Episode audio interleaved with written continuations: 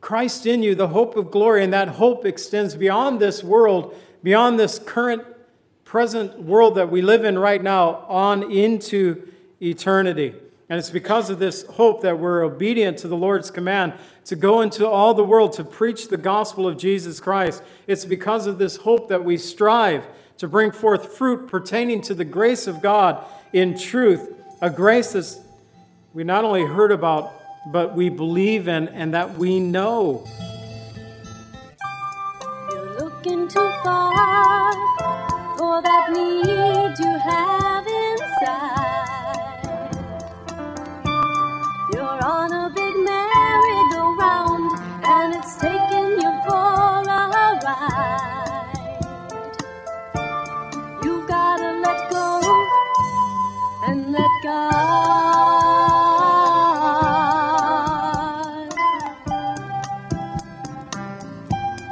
Welcome to the Cleansing Word. We invite you to stay with us as Pastor John Pennell of Calvary Chapel Lake Villa takes us through a verse by verse study from God's Word. Each Monday through Friday, we'll be airing messages to encourage you in your faith that you might grow in the knowledge of our Lord and Savior, Jesus Christ. I hope that you enjoy this broadcast, and I'll return at the close of this teaching to give you more information about our church and how you can obtain a copy of this message. Now, here's Pastor John with today's message from God's Word. do in your life. He can get rid of pain and get rid of strife. All you gotta do is let go and let God. All right, as you find your seats, we're going to begin a study in the Epistle of Colossians. Go and let God. A little book, only four chapters long. As we begin our study, I, my plan is to break uh, each chapter into two teachings, and so it's four chapters long. I'm not sure about chapter four yet, but we'll be here at least seven to eight weeks looking at this epistle of Colossians. And now we find that he begins to speak about his thoughts toward them. He said, with thanksgiving, with thanksgiving to God, he prayed for those who were in Colossae. Remember, he'd only heard of their faith, but he's praying for them. And I think this is really significant, and I want us to spend a few moments looking at that today. That he was praying for people that he'd never met before. Has anyone ever done that before? Have you ever prayed for someone you've never personally met before? You're praying for them, and I think it's effective prayer. And Paul explains a little bit of that to us here in these verses. Verses 3, 3 and 4. He says, We give thanks to the God and Father of our Lord Jesus Christ, praying always for you, since we heard of your faith in Christ Jesus and of your love for all the saints. Since we heard of your faith, we began praying for you. And as I said, it's believed that Paul never personally visited this city, but he heard about them and he began praying for them. What did he hear? He heard that they had a love for all the saints, and that blessed his heart. And he said, Man, I'm going to commit to pray for these guys. I'm going to lift them up to the Lord. I had said earlier that it's believed that the church was founded as a result of his work in Ephesus as he was parked in, in Ephesus for two plus years. Acts 19:10 tells us, and this continued for two years, so that all who dwelt in Asia heard the word of the Lord Jesus, both Jews and Greeks. As Paul was equipping them in Ephesus, but they went forth for the work of ministry, and the word of the Lord spread throughout Asia at that time, the then known world. And so, in hearing of the faith in Jesus, their love for all the saints, though Paul had never been there, he lifted them up in prayers and thanksgiving toward God and his Son, Jesus Christ. Paul's physical presence didn't prevent him from being actively involved in their lives. And likewise, we're not limited by the need of personal interaction in order to effectively pray for others. We can effectively pray for others just hearing of the need. Of course, the more knowledge we gain, the easier it is to pray. But sometimes you may only know the situation and not the person. Doesn't mean that you can't pray about that situation. Or maybe you only know the person and you don't know the situation they're going through. Doesn't mean that you can't pray for that person and lift them up to the Lord. All our knowledge combined is nothing in comparison to God's infinite knowledge. Therefore, we're able to lift up the needs of others, knowing that our Heavenly Father knows what's best to meet their every need. He speaks also of the hope in Colossae, in verses 5 and 6. Because of the hope which is laid up for you in heaven, of which you heard before in the word of the truth of the gospel, which has come to you, as it is also in all the world, and is bringing forth fruit, as it is among you since the day you heard it and knew the grace of God in truth. Several years ago, I remember telling a friend something like this If our reward for following Jesus is only in this lifetime, it would be well worth it. It was an erroneous statement.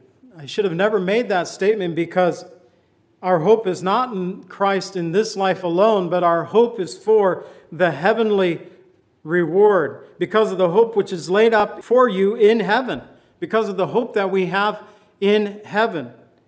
Now, what I was saying to my friend that the life that the Lord had given me, it was a good life, and I was very thankful for it. But there's so much more that awaits us on the other side of eternity.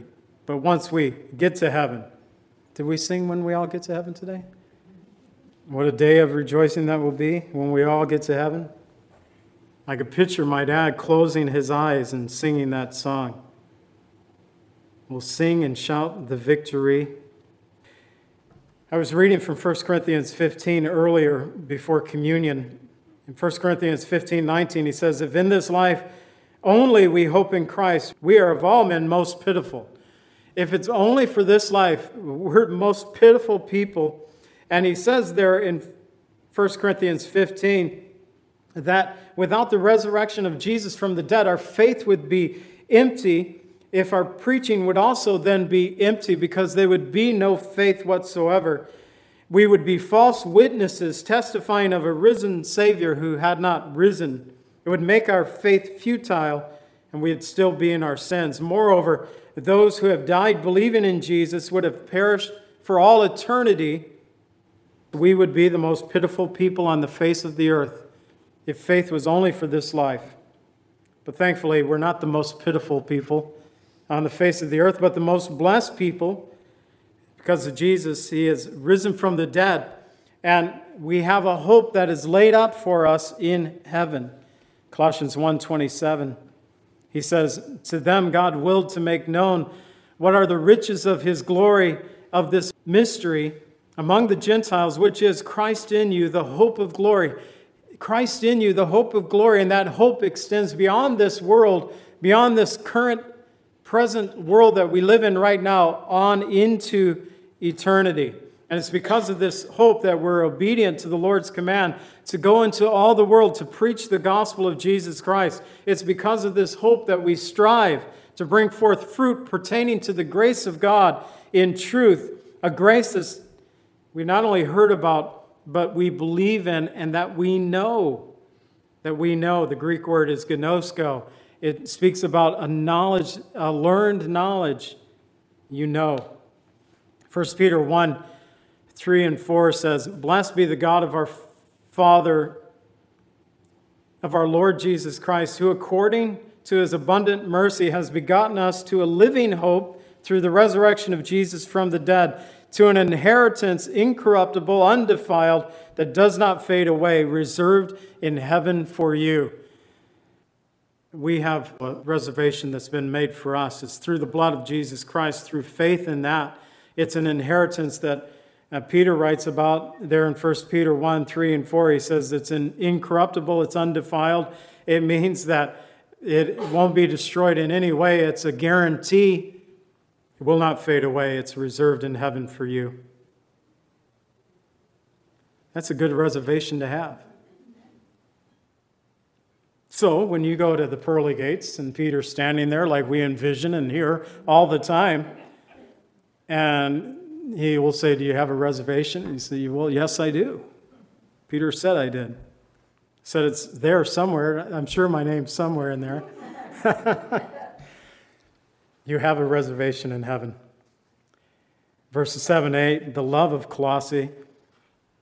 Epaphras and his love for Colossae, verse 7, as you also learn from Epaphras, our dear fellow servant, who is a faithful minister of Christ on your behalf. So, Epaphras, whom Paul called my fellow prisoner in Christ in Philemon 23, he's the one who brought the hope of the gospel to the people of Colossae. It's believed so. Later on, he's um, calls Epaphras, our dear fellow servant here, a minister, faithful minister of Christ, and later on he refers to them in chapter 4, refers to him again in verses 12 and 13, Epaphras, who is one of you. So he's one of them. He's from Colossae. He's a bondservant of Christ. He greets you. So he was with Paul when this letter was written as well. Always laboring fervently for you in prayers that you may stand perfect and complete in all the will of God. For I bear him witness that he has a great zeal for you and those who are in Laodicea and also Hierapolis. And so, this crude triangle that we talked about, Epaphras was praying for the people and may have brought the gospel to all three of these cities, but we know he was from Colossae and that he fervently prayed for them. And he was there with Paul when he had written this letter to them. He had a real zeal for this Tri City area. And I keep reading this. They called it a Tri City. It was called the Tri City. And I think about where we live. It's called the what? The Tri State. We're in this area where we are connected to, well, when I think of Tri State, I think of Indiana, Illinois, and Wisconsin. Others in Indiana might think of Tri State and might think of Illinois, Indiana, and Michigan. But we're in this area, and do we have that same zeal for the Lord, for those who are in this area? Are we praying for them? Are we lifting them up? Think about the opportunity that we have to minister and to work through the gospel that the Lord has given us, through the technology that we have today. So you don't have to be necessarily near to have the Lord working through us. But you can have a place that set on your heart and to pray for them fervently, as was Epaphras and his zeal for these people. In 1 Thessalonians 5 23 and 24, speaking about he was praying for their perfect and complete will of God to be upon them. Paul would write, Now may the peace of God himself sanctify you completely, that your whole spirit, soul, and body may be preserved blameless at the coming of our Lord Jesus Christ. He who calls you is faithful and will also do it. And so we want to pray for people that they would come into this perfection, this completeness that is in the Lord, Jesus Christ. Those of Colossians, their love in the Spirit, he said in verse 8, who also declared to us your love in the Spirit. So Epaphras declaring to Paul, they have this great love in the Spirit of the Lord. This is the only place in the book of Colossians that the Holy Spirit is referenced to. But it doesn't mean that the Holy Spirit is not working in the lives of the believers there or in the life of this church. We know from Galatians 5 22 through 22, the fruit of the Spirit is love, joy, peace, long suffering, kindness, goodness, faithfulness, gentleness, self control. Against these there is no law. The Spirit working in us and working through us. And there was evidence of that. It was testified by Epaphras to Paul, and there was evidence of that then for the church of Colossae, and I hope there's evidence of that here in this church as well. Hi, this is Pastor John. I'm standing here at the pulpit in an empty sanctuary.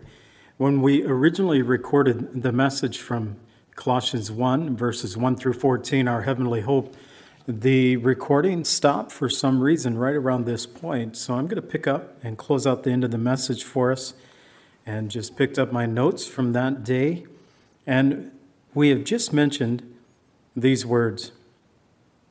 Although this is the only mention of the Holy Spirit in the epistle of Colossians, it does not negate the effectiveness of the Spirit's work in a believer's life. In John 14, 17, Jesus said, The Spirit of truth, whom the world cannot receive because it neither sees him nor knows him, but you know him for he dwells with you and will be in you. These promises from Jesus concerning the Holy Spirit's work in the life of a believer. And they continue in Again, John 14, this time verse 26 But the Helper, the Holy Spirit, whom the Father will send in my name, he will teach you all things and bring to your remembrance all things that I have said to you. The Holy Spirit's work in our life as our helper. He comes alongside us to teach and to bring to remembrance. We know when the Spirit is working in the lives of believers, Jesus is being glorified. He will testify of me. And finally, John 16, 13, however, when He, the Spirit of truth, has come, He will guide you into all truth. For He will not speak on His own authority, but whatever He hears, He will speak, and He will tell you things to come. And the promise of the Spirit to reveal God's Word as Jesus promises his disciples. And we received God's holy word. Remember, the part of the Bible that we call the New Testament, none of these things had been written at this time when Jesus told these words to his disciples. But the Holy Spirit aided them in the writing of these truths. Whatever he hears, he will speak, he will tell you the things to come. So, the church of Colossae, they had a sincere love for Jesus and his people, a love that was fueled by the work of the Holy Spirit in their lives. Finally, we want to look at verses 9 through 14. I titled this section, In the Knowledge of God. And in the knowledge of God, knowledge helps us to pray effectively, verse 9. Knowledge also helps us to walk worthy, the second half of verse 9 through 11, and knowledge helps us to give thanks, verses 12 through 14. We begin in verse 9. It says, For this reason we also, since the day that we heard it, do not cease to pray for you. Paul and Timothy, hearing of the faith of the believers in Colossae, their faith in Jesus, their love for all the saints, their love for the Spirit, caused them to lift up the believers of Colossae in unceasing prayer. I remember a conversation that I had with a brick mason many years ago who said something like this You Christians are such hypocrites, singing about the things in your hymns that you never do. And I said, you're right. There are a lot of things that we sing about that we do not do, but I have discovered that the things that we sing about are often those desires that we truly would like to do. And although I may not live up to having the disciplined prayer life that I might dream about, it is truly my desire to have such a prayer life. Can you relate to this desire concerning prayer in your own life? Sometimes we just have this sense that we need to pray. Nobody gives us a prayer request. We just know that something is pulling our spirits to pray. It's the, the Holy Spirit working with our spirit, helping us in this prayer life. I'm reminded of when I was in southern Sudan back in, what year was that? I think it was 2009. Anyways, there was a day while we were in southern Sudan, the temperature that day got up to 126 degrees. And there was a point to where I nearly passed out. I was doing construction missionary work there on the compound, and we were mixing concrete. And I went to pick up the wheelbarrow, and as I stood up, I felt myself getting dizzy, so I sat down the wheelbarrow and sat down myself and kind of sat out for the rest of the day. But after I got through that event and I was talking to Lily a bit later, I don't know if it was that day or another day, but we tried to make contact every once in a while while I was there in Sudan. She asked me the time that the event took place, and then she told me that she felt deeply impressed that she needed to be praying for me at that same time. We were 13 and a half hours difference in time zone, and yet the Holy Spirit was impressing upon my wife's heart her need to lift me up in fervent prayer. The Lord helps us to pray in that regard.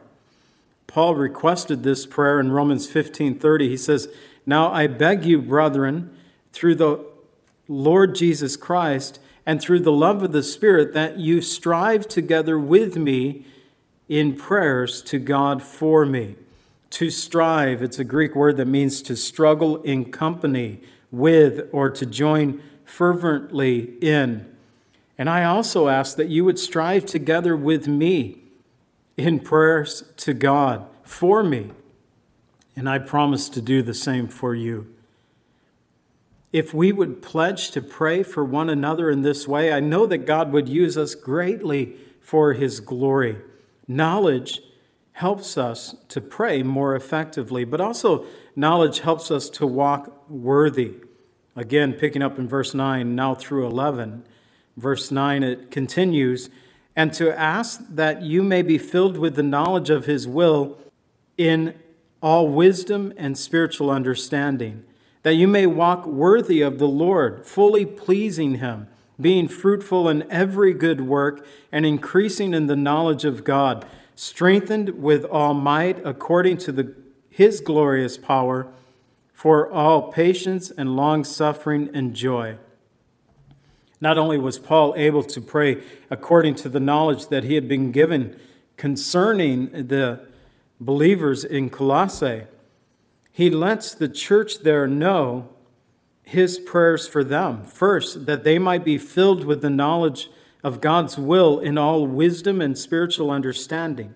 Second, that they might walk worthy of the Lord, fully pleasing Him, being fruitful in every good work, and increasing in the knowledge of God. Third, that they might be strengthened with all might according to God's glorious power for all patience and long suffering with joy. Would you like to be filled with the knowledge of His will in all wisdom and spiritual understanding?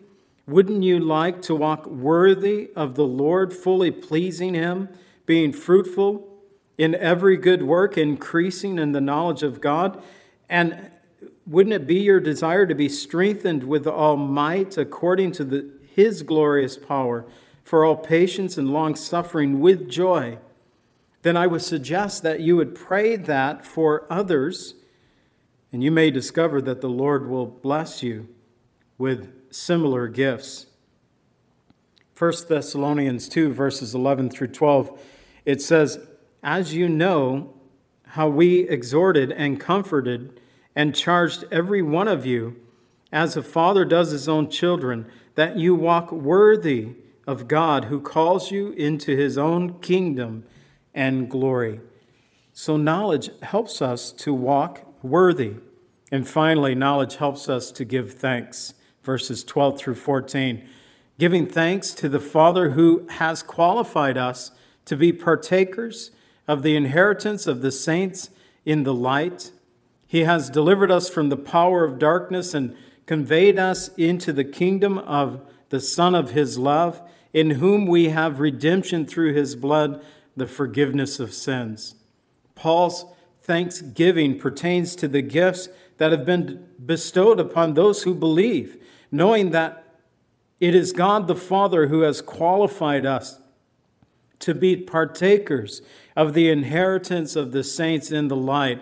And I am so thankful that my salvation is not dependent on my own qualifications. If it was left up to me, I would never be qualified, and neither would you.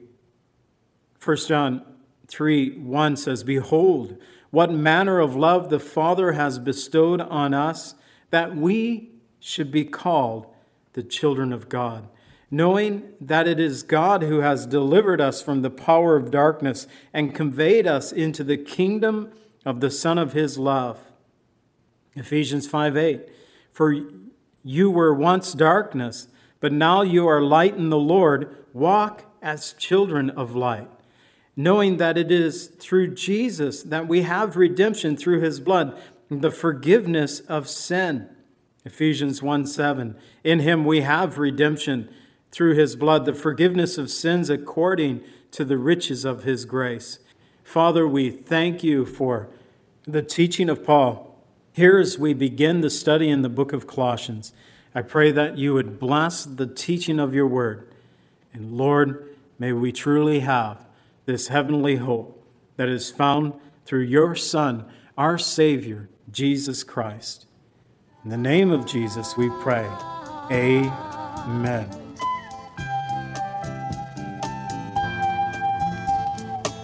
Calvary Chapel is a fellowship of believers in the Lordship of Jesus Christ. Our greatest desire is to know Christ and to be conformed into his image by the power of his Holy Spirit. If you would like more information about Calvary Chapel, or if you would like a copy of today's message, please contact us at 847 265 0646. That's 847 265 0646. Thank you so much for joining us today, and may the Lord richly bless you as you worship Him today.